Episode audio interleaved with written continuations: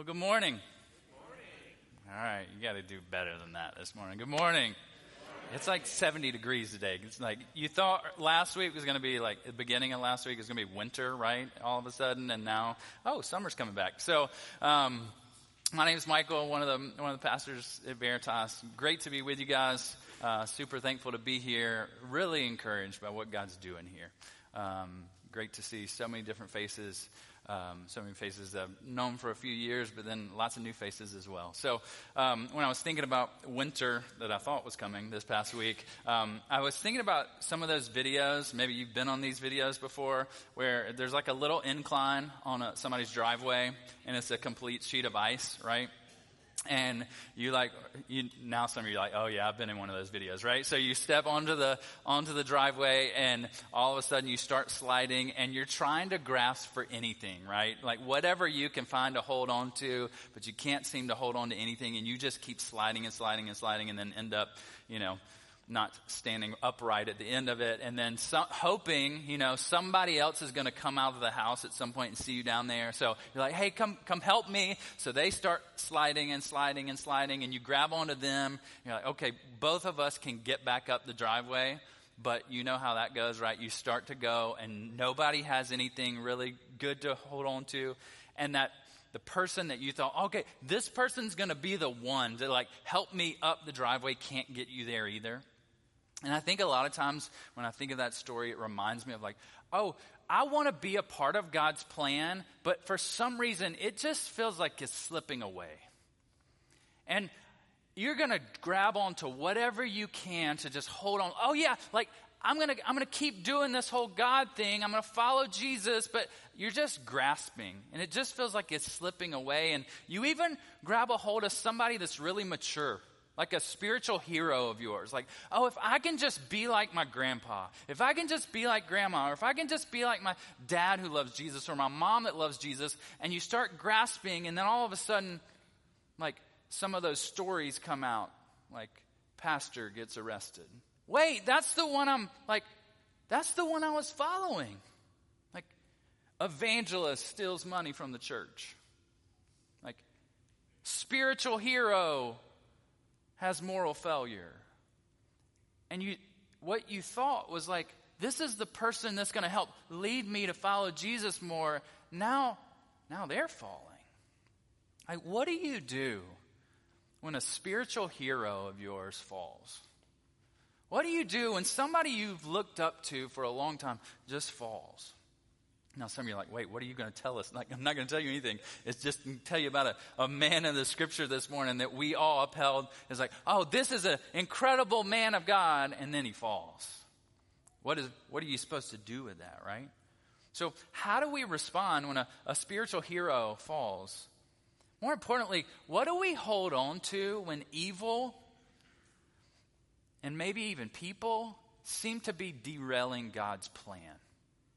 Like, oh no, I thought God was doing this and he's not doing this. Like, what do you hold on to? Because you can grasp for a lot of things, but what are you going to hold on to when it feels like wickedness and, and people are, are taking out God's plan? So we're going to be in Genesis chapter 8 and 9. If you've got a Bible, go ahead and turn there. We're going to be at the end of chapter 8 and going through chapter 9.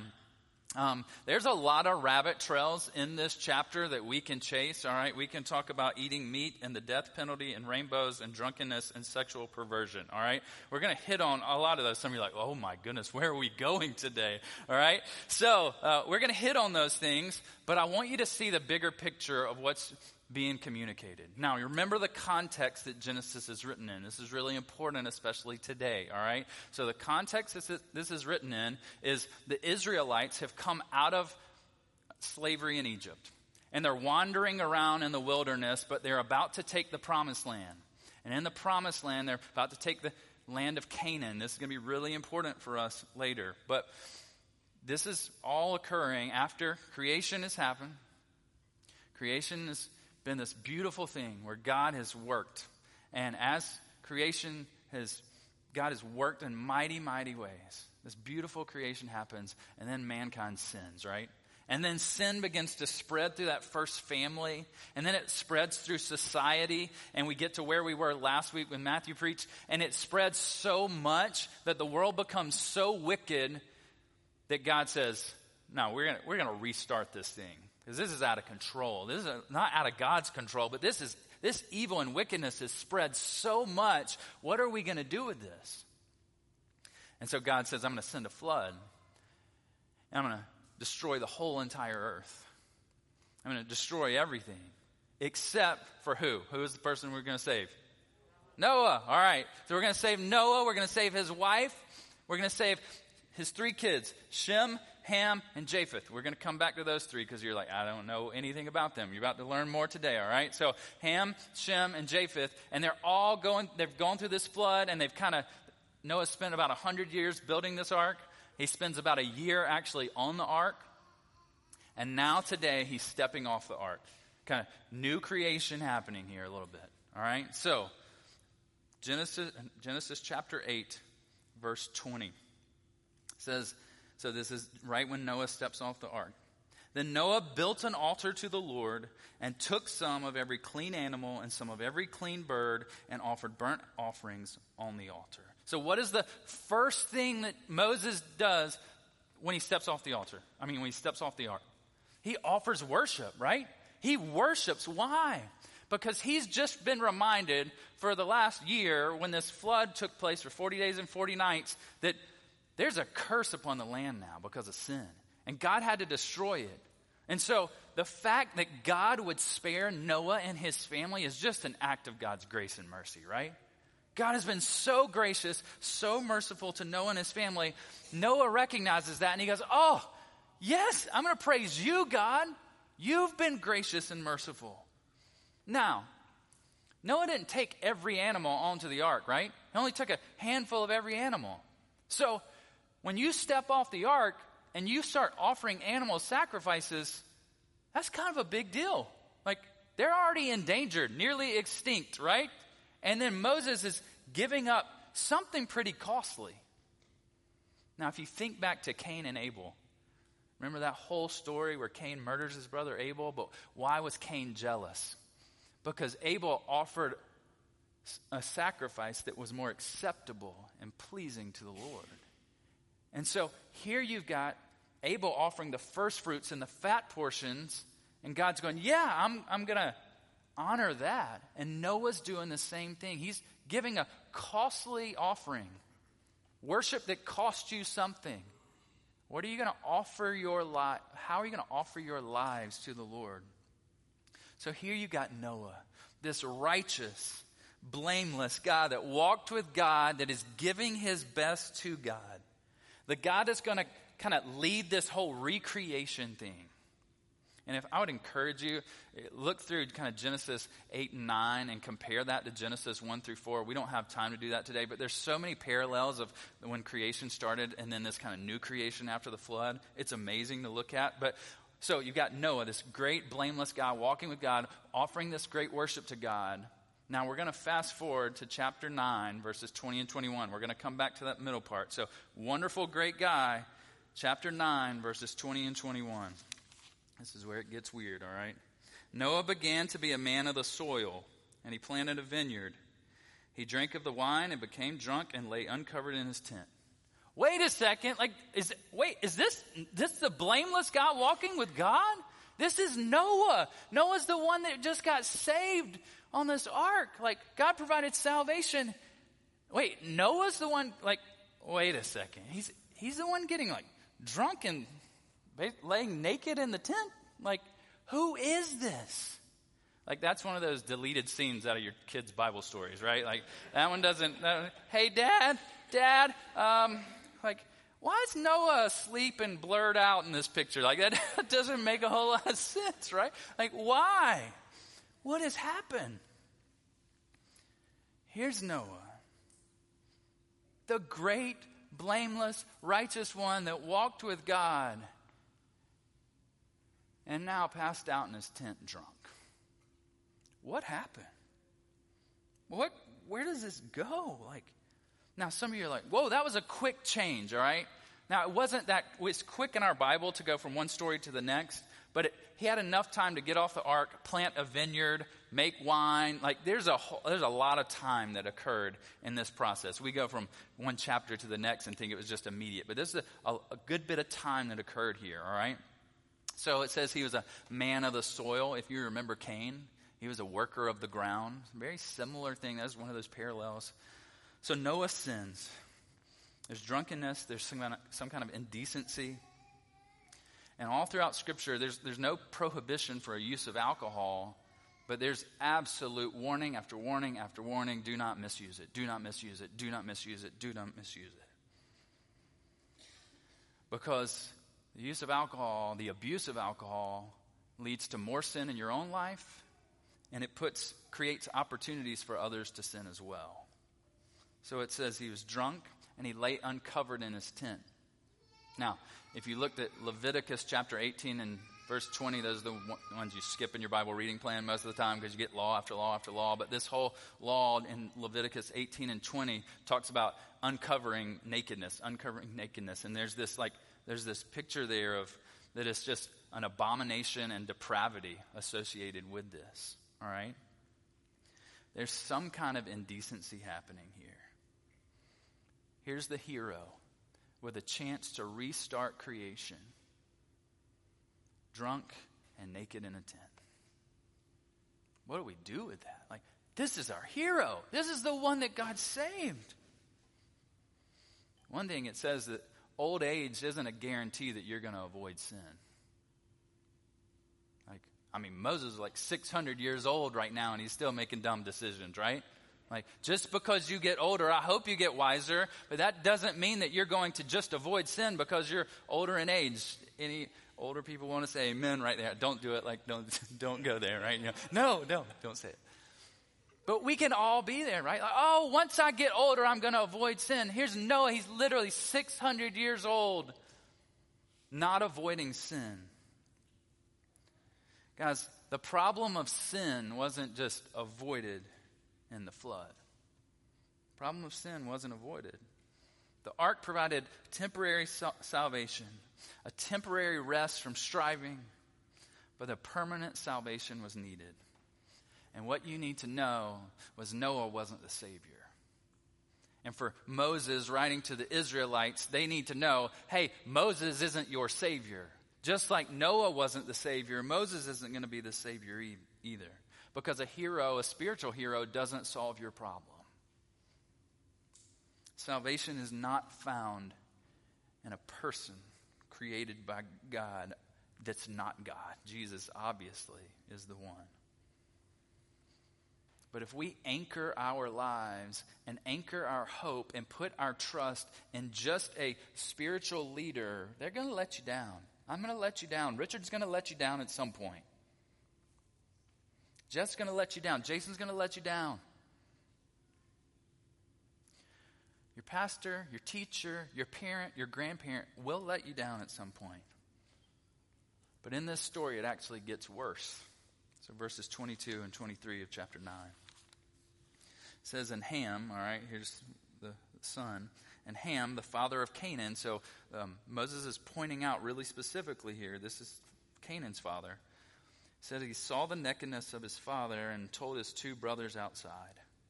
Then Shem and Japheth took a garment, laid it on both their shoulders, and walked backward and covered the nakedness of their father. Their faces were turned backward, and they did not see their father's nakedness. Like, what is going on here? So, Ham steps into this scene, and he finds his dad in a mess. Noah's in a mess. Now, there's a lot of different interpretations of what happens with Ham here. That at minimum, there's a guy that's shameful, defenseless, and he exposes his dad's sin. All right? At worst, you go back to that Leviticus 18 and verse 20. It's like, did something lustful and sexual happen here? We're not sure. At the most basic form, there was a lack of honor for somebody that was in their sin. There was, there was a lack of respect for an authority figure. And so he kind of abandons all his morals at this point. And he mocks his dad. And he goes out and says, Hey, look, brothers, like, hey, look what, look at dad in here. Look at him. You're like, what's gross? Why are we doing this? But here's a guy like, not honoring his father, even in the midst of his sin. He's not honoring him, he's not respecting him. But on the contrast, Shem and Japheth go, man, we're not going to be a part of that. They won't even look at their father. They walk in backwards with a blanket, not even looking, and then they put the blanket on their father just to have some honor and respect and some decency for this man who's just in his sin. And when that happens, like, it's just a good reminder like, how do you respond when other people fall in their sin? Are you the one going, oh, did you hear about them? Are you, did you see what they did? Did you hear what they did yesterday? And that's not the kind of honor that we want to give as followers of Jesus. Now, nowhere does it say that Shem and Japheth condone the sin of their father. I'm not saying condone other people's sin and say, oh, it's okay. Like sometimes you're in a connection group and somebody confesses their sin. If you're in that group and you're like, it's okay. No, it's not okay. They sinned. It's wrong. Say, man, let's talk about the gospel. Let's talk about forgiveness. You don't look at somebody when they're confessing sin and say, it's okay. It's not okay. You've offended God. However, you respond with grace because you, man, I've been there too, and God's been so forgiving. God's so gracious. But for Ham, he goes in and he just lacks all honor, just abandons his morals. But the other brothers don't. So then what happens next? Verses 24 through 27. When Noah awoke from his wine and knew that his, what his youngest son had done to him, he said, Cursed be Canaan not cursed Ham. Ham's the one that did this. Cursed my grandson. Oh, that's weird. We'll talk about that in a second. A servant of servants shall he be to his brothers. He also said, Blessed be the Lord, the God of Shem, and let Canaan be his servant. May God enlarge Japheth, and let him dwell in the tents of them, of Shem, and let Canaan be his servant. All right? So Noah awakes, and he starts firing off a curse to not Ham, but to Shem, but blessings to Shem and Japheth for the way that they responded. So, why in the world is Noah going to curse Canaan, the grandson? Was that because Canaan, um, Canaan's alive at this point? He knows Canaan. This is not like Canaan's not there yet. So he knows who he is. Does he know something more about Canaan that we, Canaan that we don't know? I don't know, right? Was, was Canaan there with his dad when he, they walked in on grandpa? I don't know. No idea. Was Ham the righteous one? Ham was righteous, even though he, he sinned, was he righteous? And his other sons that we know that he had, were they righteous? But Canaan wasn't righteous, and so a curse is put out on him. Again, we don't know what exactly happens there. But we know that family sin affects family, affects future family.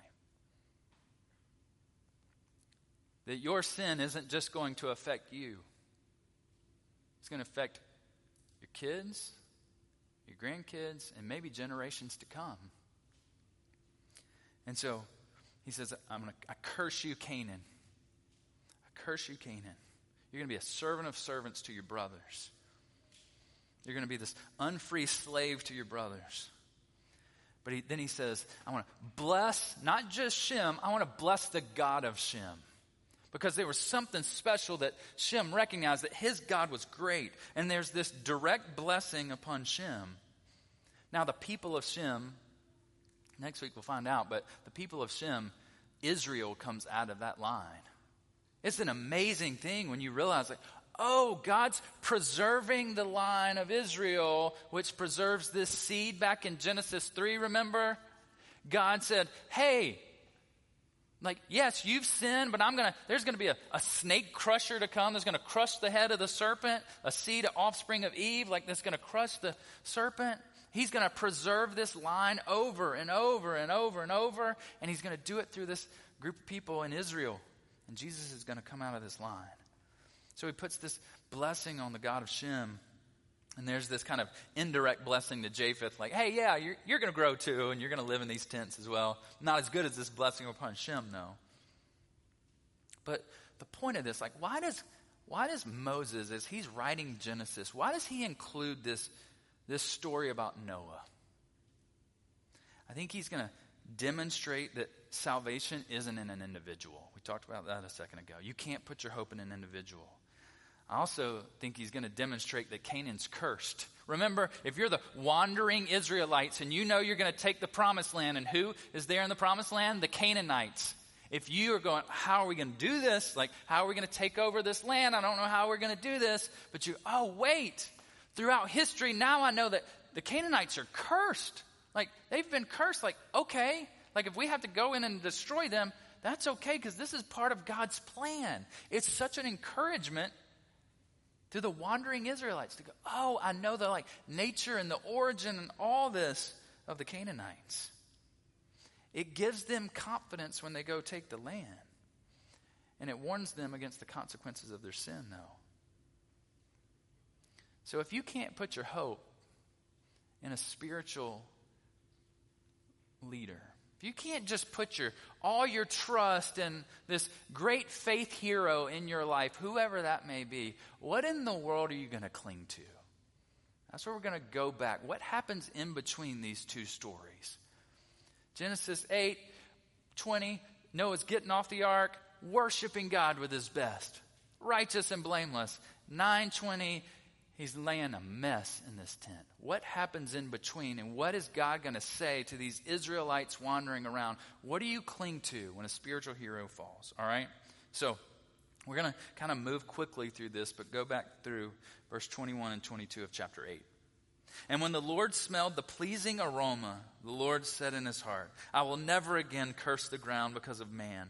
For the intention of man's heart is evil from his youth. Neither will I ever again strike down every living creature as I have done. While the earth remains, seed time and harvest, cold and heat, summer and winter, day and night shall not cease.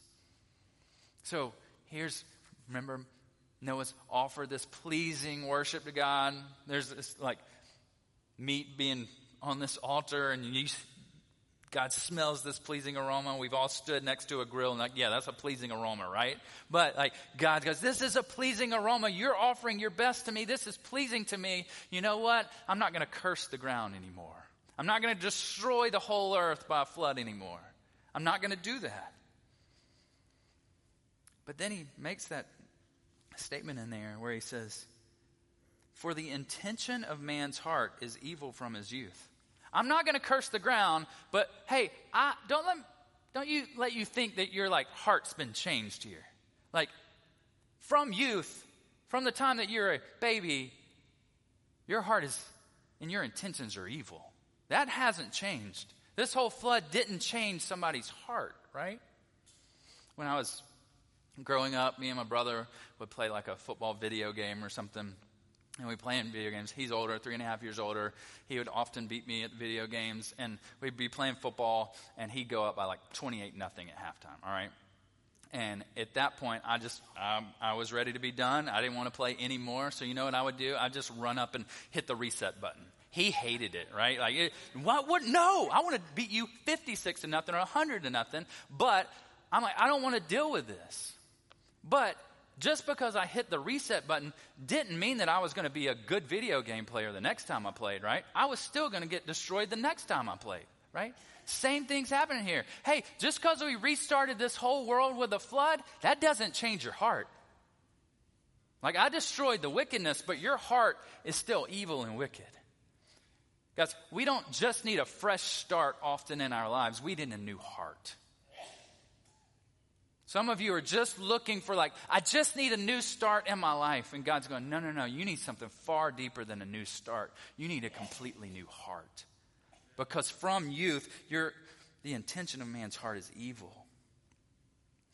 But God goes, I'm not going to curse the ground. So he's not going to curse the ground, but we're still evil. You know what that's a picture of? Grace. God's grace and mercy. I know how evil you are and I'm still not going to curse the ground you walk on. I'm still going to spare the whole world. I'm going to show you great grace and mercy. So when somebody falls and it feels like wickedness is prevailing in the world, you hold on to God's grace. You don't let it go because it is good and we don't deserve it. That's why it's grace, right? Unmerited favor. So, number one, you hold on to God's grace.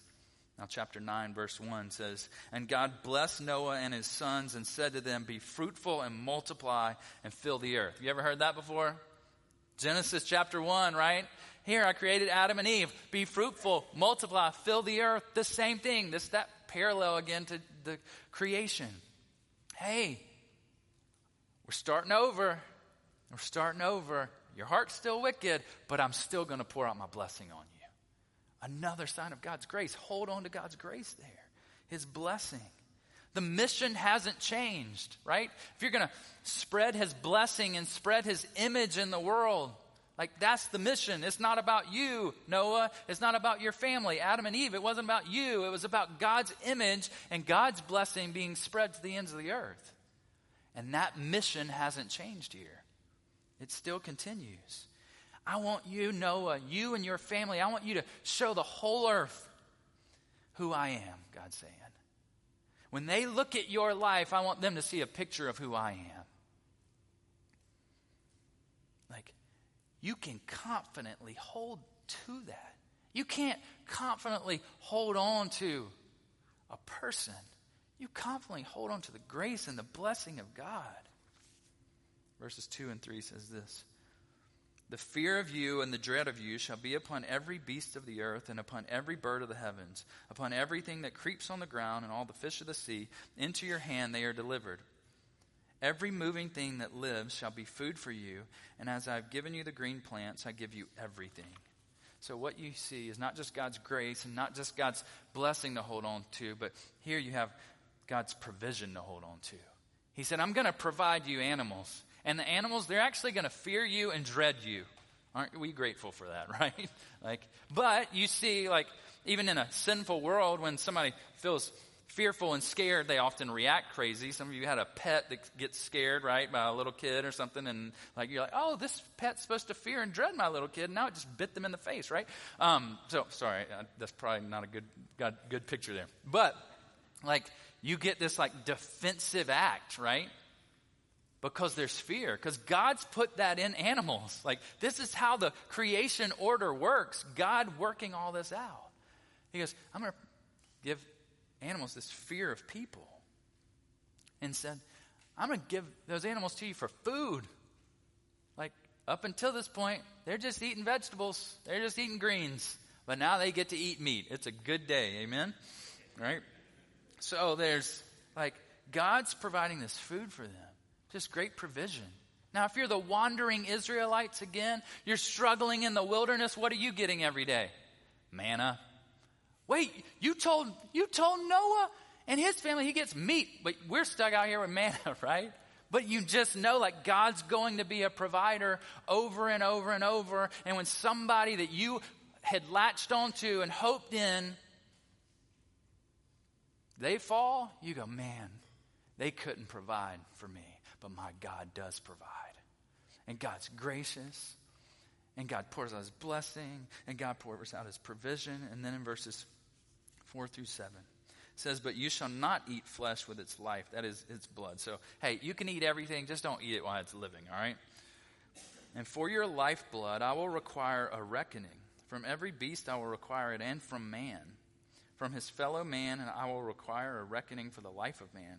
Whoever sheds the blood of man, by man shall his blood be shed. For God made man in his own image. Sorry. And you be fruitful and multiply, says that again, increase greatly on the earth and multiply in it. So you've seen God's grace to hold on to, and God's blessing to hold on to, and his provision to hold on to. And now you see his protection. He goes, you, you can eat it all, just don't eat the things that are living, right? And then he's going to talk about protecting his image bearers.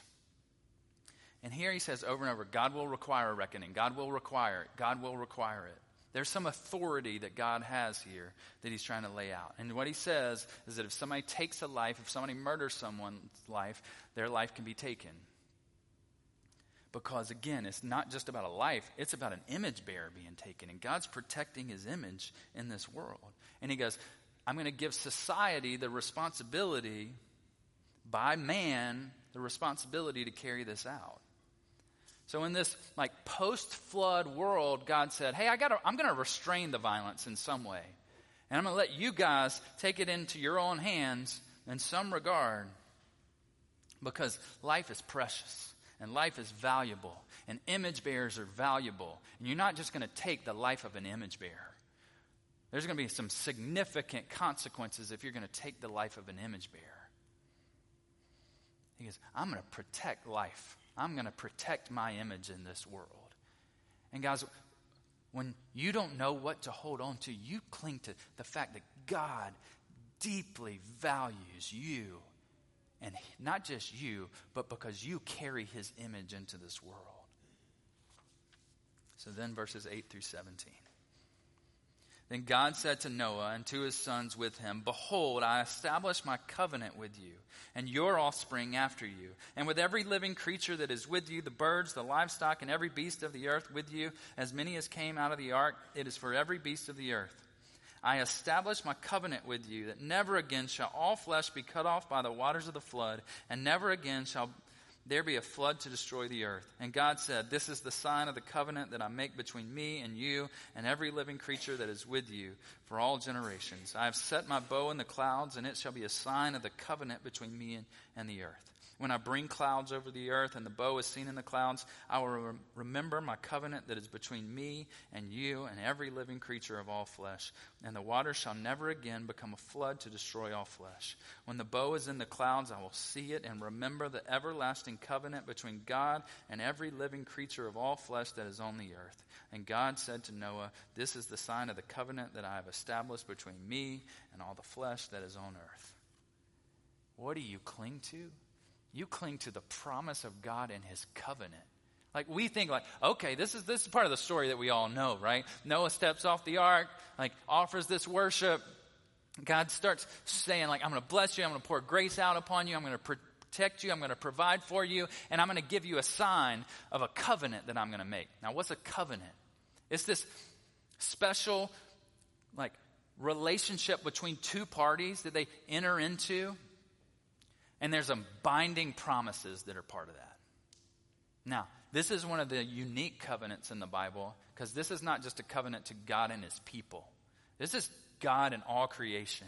And what's the promise that he's making in this covenant?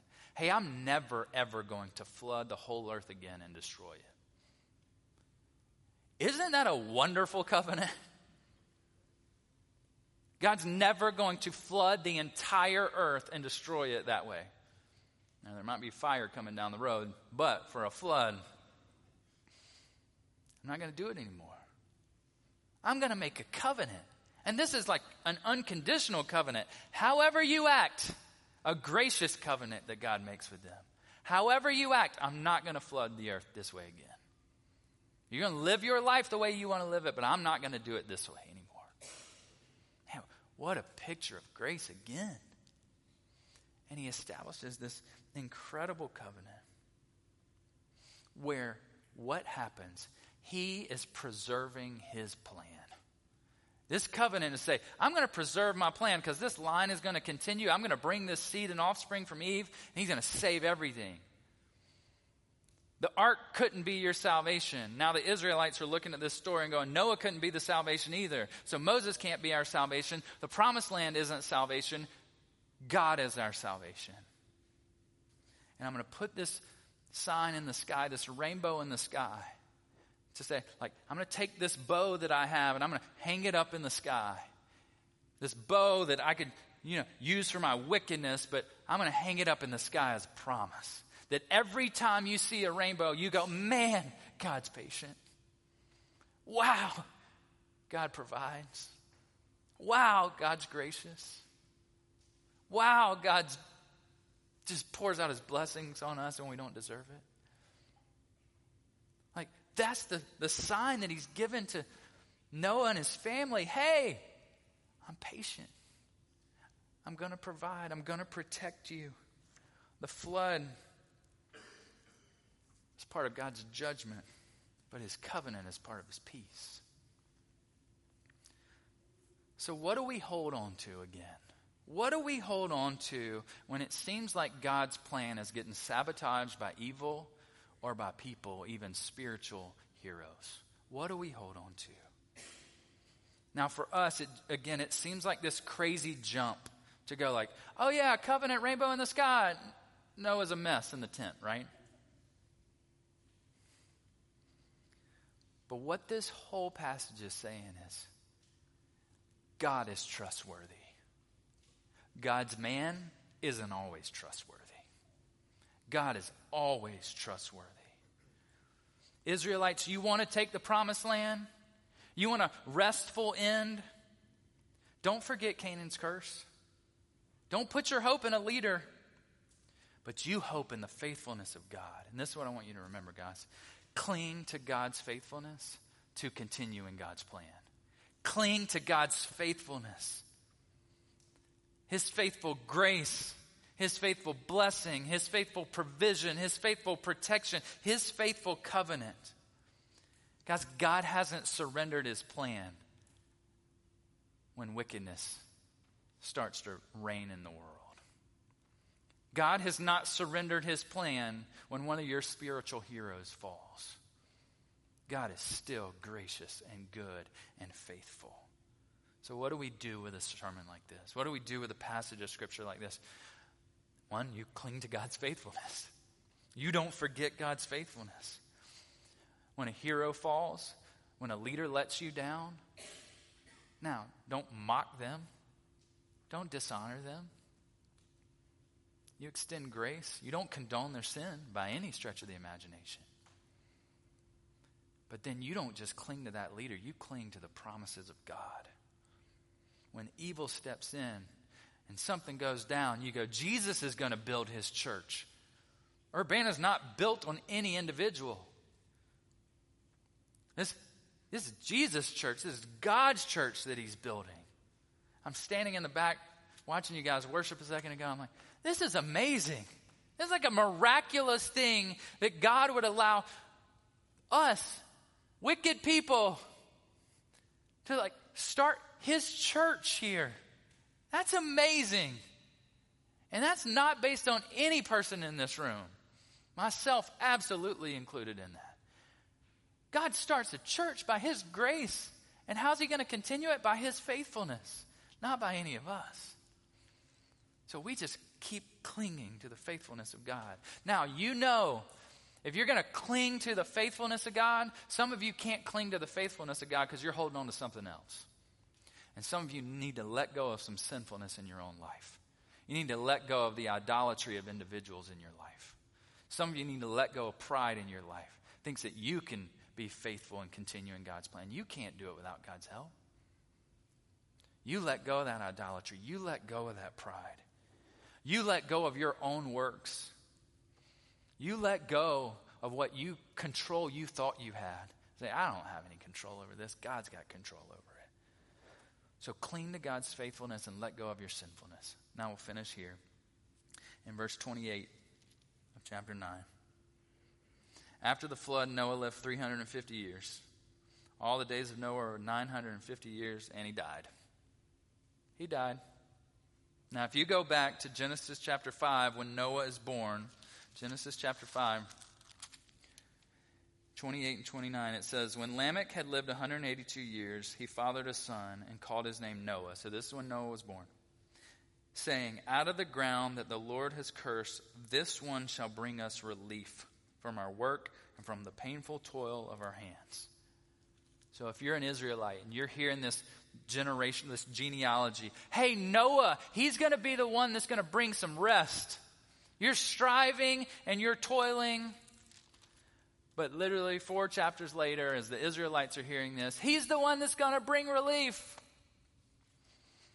And he's a mess in the tent. And then, not long after that, he dies. It is such a sobering reminder that we need something better for salvation that we need something better for true rest. And, church, you know the answer to this. It's the easy Sunday school answer. Who provides true rest? Jesus. Absolutely. Noah, he's going to be the one to provide the relief. He's going to, the ark's going to be the salvation, a temporary salvation, because the intention of man's heart is still wicked. Where do we find true rest and salvation forever? There is salvation in no other name than the name of Jesus. Amen. So, church, as we finish up here and we get ready and we prepare for communion, what have you been striving after? What have you been looking to for salvation? What sinfulness do you need to let go of? When you begin to let go of sinfulness, don't just let it go and think, oh, that's how I'm going to be right with God. You let go of your sinfulness and you cling to the faithful righteousness of Jesus. That's the beauty of the gospel. Amen. Let's pray. Father, thank you so much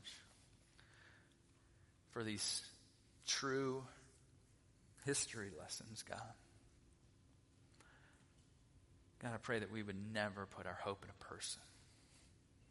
May Veritas Urbana never hope in an individual, but may they always hope in the righteousness of Jesus, the faithfulness of you, God. And Father, now as we take communion and we're reminded of Jesus' body and blood, I pray that we would be reminded of how faithful you have been to us.